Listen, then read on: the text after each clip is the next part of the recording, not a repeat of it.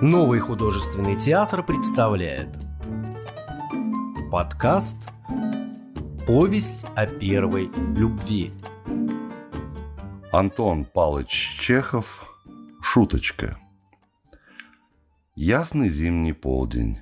Мороз крепок, трещит, и у Наденьки, которая держит меня под руку, покрываются серебристым инем кудри на висках и пушок над верхней губой. Мы стоим на высокой горе. От наших ног до самой земли тянется покатая плоскость, в которую солнце глядится, как в зеркало. Возле нас маленькие санки, обитые ярко-красным сукном. «Э, «Съедемте вниз, Надежда Петровна», — умоляю я. «Один только раз. Уверяю вас, мы останемся целы и невредимы». Но Наденька боится. Все пространство от ее маленьких колош до конца ледяной горы кажется ей страшной, неизмеримо глубокой пропастью.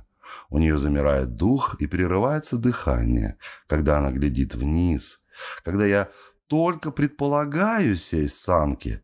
Но что же будет, если она рискнет полететь пропасть? Она умрет, сойдет с ума. «Умоляю вас, — говорю я, — не надо бояться. Поймите же, это малодушие, трусость». Наденька, наконец, уступает. Я по лицу вижу, что она уступает с опасностью для жизни. Я сажаю ее, бледную, дрожащую, в санки, обхватываю рукой и вместе с нею низвергаюсь в бездну. Санки летят, как пуля. Рассекаемый воздух бьет в лицо, ревет, свистит в ушах, рвет больно, щиплет от злости, хочет сорвать с плеч голову. От напора ветра нет сил дышать. Кажется, сам дьявол обхватил нас лапами и с ревом тащит в ад. Окружающие предметы сливаются в одну длинную, стремительную бегущую полосу. Вот-вот, еще мгновение, кажется, мы погибнем. «Я люблю вас, Надя», — говорю я в полголоса. Санки начинают бежать все тише и тише. Рев ветра и жужжание полозьев не так уже слышны. Дыхание перестает замирать. И вот мы, наконец, внизу. Наденька ни жива, ни мертва. Она бледна, едва дышит. Я помогаю ей подняться.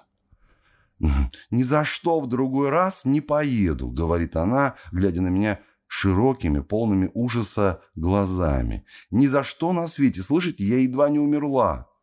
Немного погодя, она приходит в себя и уже вопросительно заглядывает мне в глаза. Я ли сказал те четыре слова? Или же они только послышались ей в шуме вихря? А я стою возле нее, курю и внимательно рассматриваю свою перчатку. Она берет меня под руку, и мы долго гуляем около горы. Загадка. Загадка, видимо, не дает ей покоя. Были сказаны эти слова или нет? Да или нет? Это вопрос самолюбия, чести, жизни, счастья. Вопрос очень важный. Может быть, самый важный на свете. Наденька нетерпеливо, грустно проникающим взором заглядывает мне в лицо. Отвечает не в попад, ждет, но не заговорю ли я?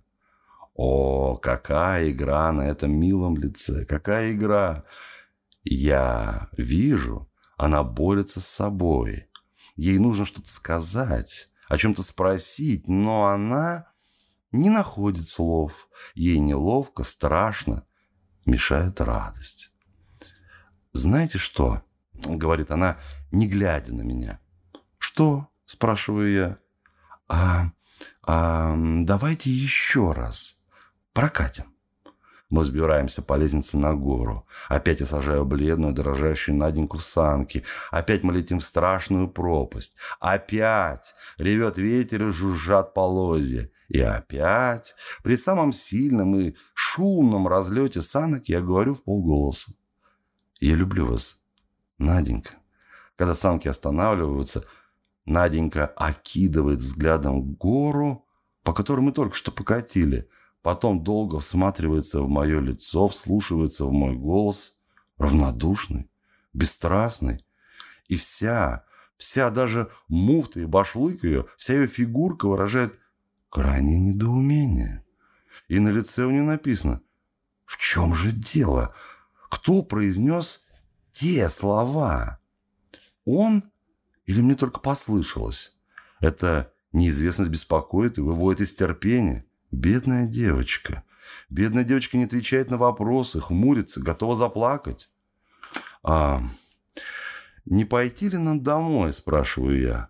А мне, а мне, а мне нравится это катание, говорит она краснее. А не проехаться ли нам еще раз?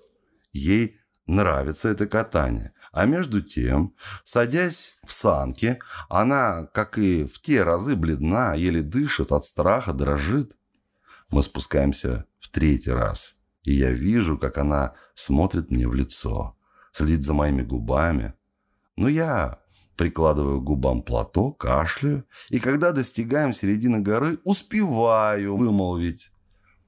«Я люблю вас, Надя». И загадка остается загадкой. Наденька молчит, о чем-то думает. Я провожаю ее с катка домой. Она старается идти тише, замедляет шаги и все ждет. Не скажу ли я ей тех самых слов? И я вижу, как страдает ее душа, как она делает усилия над собой, чтобы не сказать.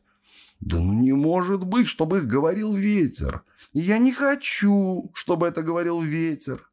На другой день утром я получаю записочку. Если пойдемте сегодня на каток, то заходите за мной, Энн. И с этого дня я с Наденькой начинаю каждый день ходить на каток. И слетая вниз на санках, я всякий раз произношу в полголоса одни и те же слова. «Я люблю вас, Надя».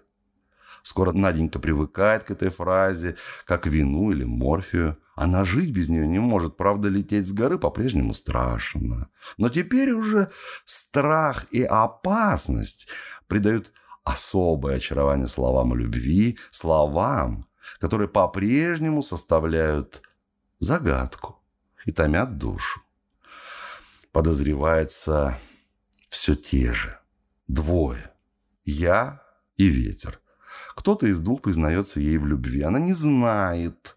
Но ей, по-видимому, уже все равно. Из какого сосуда не пить все равно. Лишь бы быть пьяным. Как-то в полдень я отправился на каток один. Смешавшись с толпой, я вижу, как к горе подходит Наденька.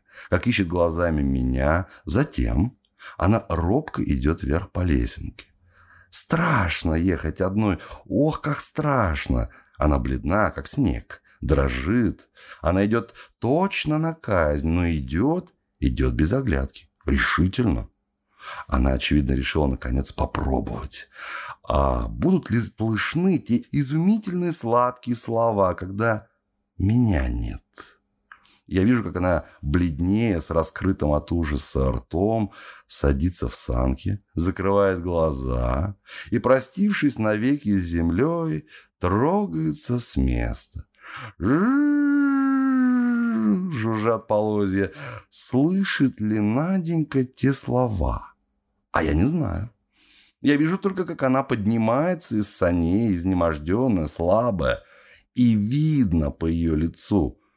Она и сама не знает, слышала она что-нибудь или нет. Страх, пока она катилась вниз, отнял у нее способность слышать, различать звуки, понимать. Ну вот наступает весенний март. Солнце становится ласковее. Наша ледяная гора темнеет, теряет свой блеск и тает, наконец. Мы перестаем кататься. Бедной Наденьке больше уж негде слышать тех слов, да и некому произносить их, так как ветра не слышно. А я... а я собираюсь в Петербург. Надолго. Должно быть, навсегда. Как-то перед отъездом, дня за два, в сумерки сижу я в садике, а от двора, в котором живет Наденька. Садик этот отделен высоким забором с гвоздями.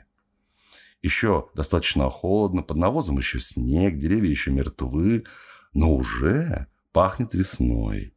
И, укладываясь на ночлег, шумно кричат грачи. Я подхожу к забору и долго смотрю в щель. Я вижу, как Наденька выходит на крылечко и устремляет печальный, тоскующий взор на небо. Весенний ветер дует ей прямо в бледное, унылое лицо. Он напоминает ей о том ветре, который ревел нам тогда, на горе, когда она слышала эти четыре слова. И лицо у нее становится грустным. Грустным. По щеке ползет слеза. И бедная девочка протягивает обе руки, как бы прося этот ветер принести ей еще раз те слова. И я, дождавшись ветра, говорю в полголоса. «Я люблю вас, Надя». Боже мой! Что делается с Наденькой? Она вскрикивает, улыбается во все лицо и протягивает навстречу ветру руки. Радостная, счастливая, такая красивая. А, а я иду укладываться. И это было уже давно. Теперь Наденька уже замужем. Ее выдали или она сама вышла, это все равно. За, за секретаря дворянской опеки и теперь у нее уже, кажется, трое детей. Но как мы вместе когда-то ходили на каток, и как ветер доносил до нее слова «Я люблю вас», Наденька не забыта. Для нее теперь это самое счастливое, самое трогательное и прекрасное воспоминание в жизни. А, а мне теперь, когда я стал старше, уже непонятно – Зачем я говорил те слова?